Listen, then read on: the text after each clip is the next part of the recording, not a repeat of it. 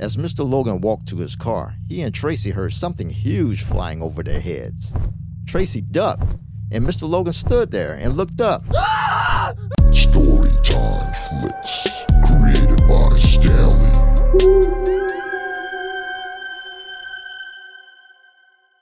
Meanwhile, on the Gray District Agency, a monster was seen at an old abandoned mansion.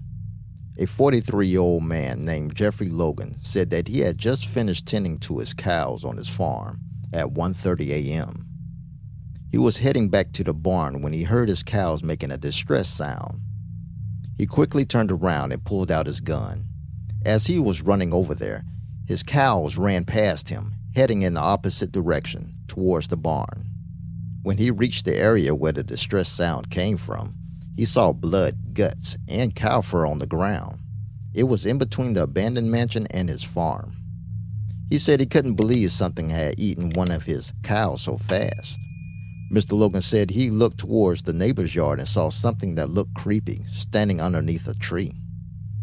It has wings and stands about eight feet tall with horns on its head. He said his shadowy shaped body looks very muscular. We arrived at the farm and went over to see where the attack occurred. It's gross seeing blood, guts, and cow fur on the ground. I said, let's look around for footprints or something. I'm heading over to the abandoned mansion to see the tree that Mr. Logan said he had noticed something standing underneath. When I made it over by the tree, I saw deep scratch marks on the tree, and I noticed that there were footprints near the tree, and they were enormous footprints. Both of my feet can fit inside one, and I wear a size 12. The footprints made a deep impression in the ground. It can easily weigh 500 pounds. Mr. Logan arrived over at the farm. He walked over to Tracy, and Tracy told Mr. Logan, It's not safe for you to be here. He said, I know. I forgot to tell you about the strange footprints by the barn. Tracy said, Okay, but you should leave now. As Mr. Logan walked to his car, he and Tracy heard something huge flying over their heads. Tracy ducked, and Mr. Logan stood there and looked up. The man screamed as the beast grabbed him. Chris came running to try and grab Mr. Logan's feet before it flew away with him. However, he was too late. It flew away with Mr. Logan towards the mansion. I quickly ran over to see what all the commotion was about. Chris told me what had happened, and Tracy said she got a good look at it and said it was a gargoyle. Then Tracy said gargoyles are meat eaters. They hate bright lights, and they are known to protect the area where they live from meat eating predators. They are nocturnal, and they turn into stone statues during the day. They absorb the sun's ultraviolet rays. The ultraviolet rays give them extraordinary strength, making them strong enough to lift a city bus filled with passengers. We went over to the abandoned mansion to look around. As we walked over, we noticed two gargoyle statues on the roof. Chris went to the opposite side of the property, and Tracy went to the backyard. I went over to the front door to see if I could get inside the mansion. Hmm. The door wasn't locked. I went inside. Woof! There's a horrible smell. There's trash everywhere, and the stairs are in the center of the room, leading up to the second floor. Tracy and Chris scared me. They stood quietly where I couldn't see them. Chris said, Yeah, sorry about that. I didn't mean to frighten you. I asked them whether they found anything. Tracy said no. I didn't find anything. And Chris said he went up on the roof and said he saw two gargoyle statues and a third place where one should be, but it's missing. We heard something moving on the other side of the room. Tracy said it sounds like it came from the garbage can next to the stairs.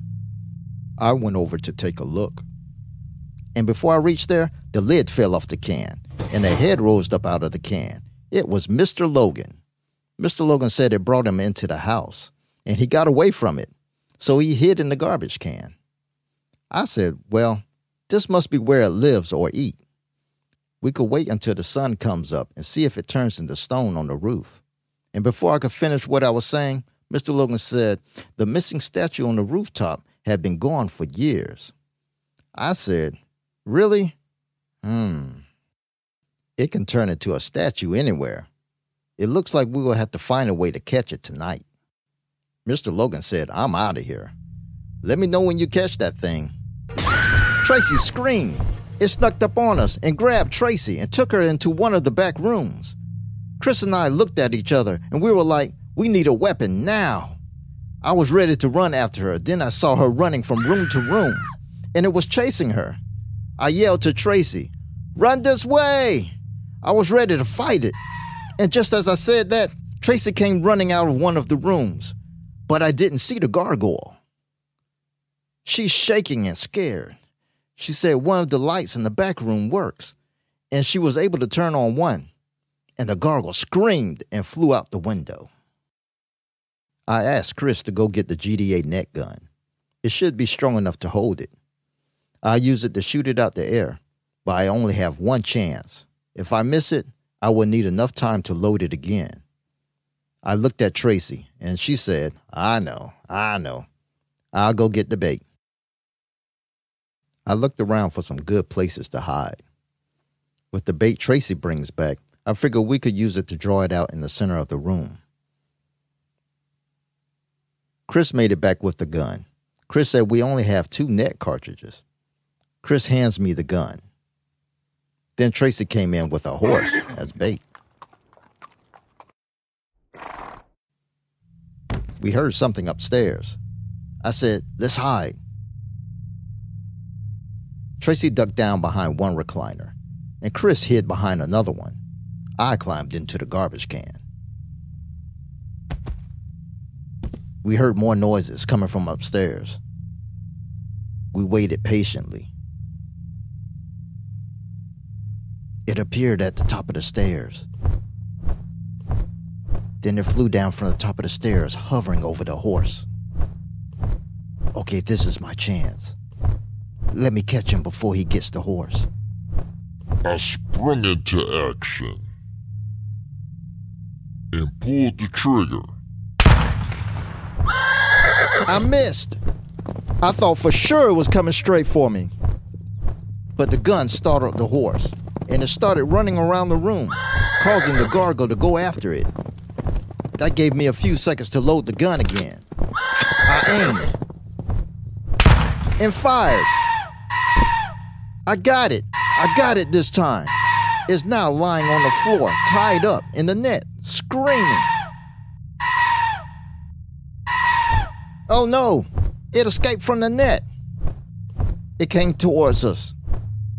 I quickly opened the window, and the light from the sun flooded the room. The gargoyle turned into stone and fell to the ground.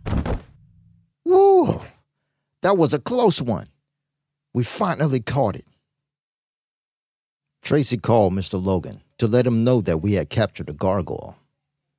I called the removal team. Chris went outside and posted a Gray District Agency sign, warning people that this is a Gray District. How about you? Do you know of a Gray District? Leave it in the comments below. Also, don't forget to like and subscribe. Storytime Flicks, created by Stanley. Thank.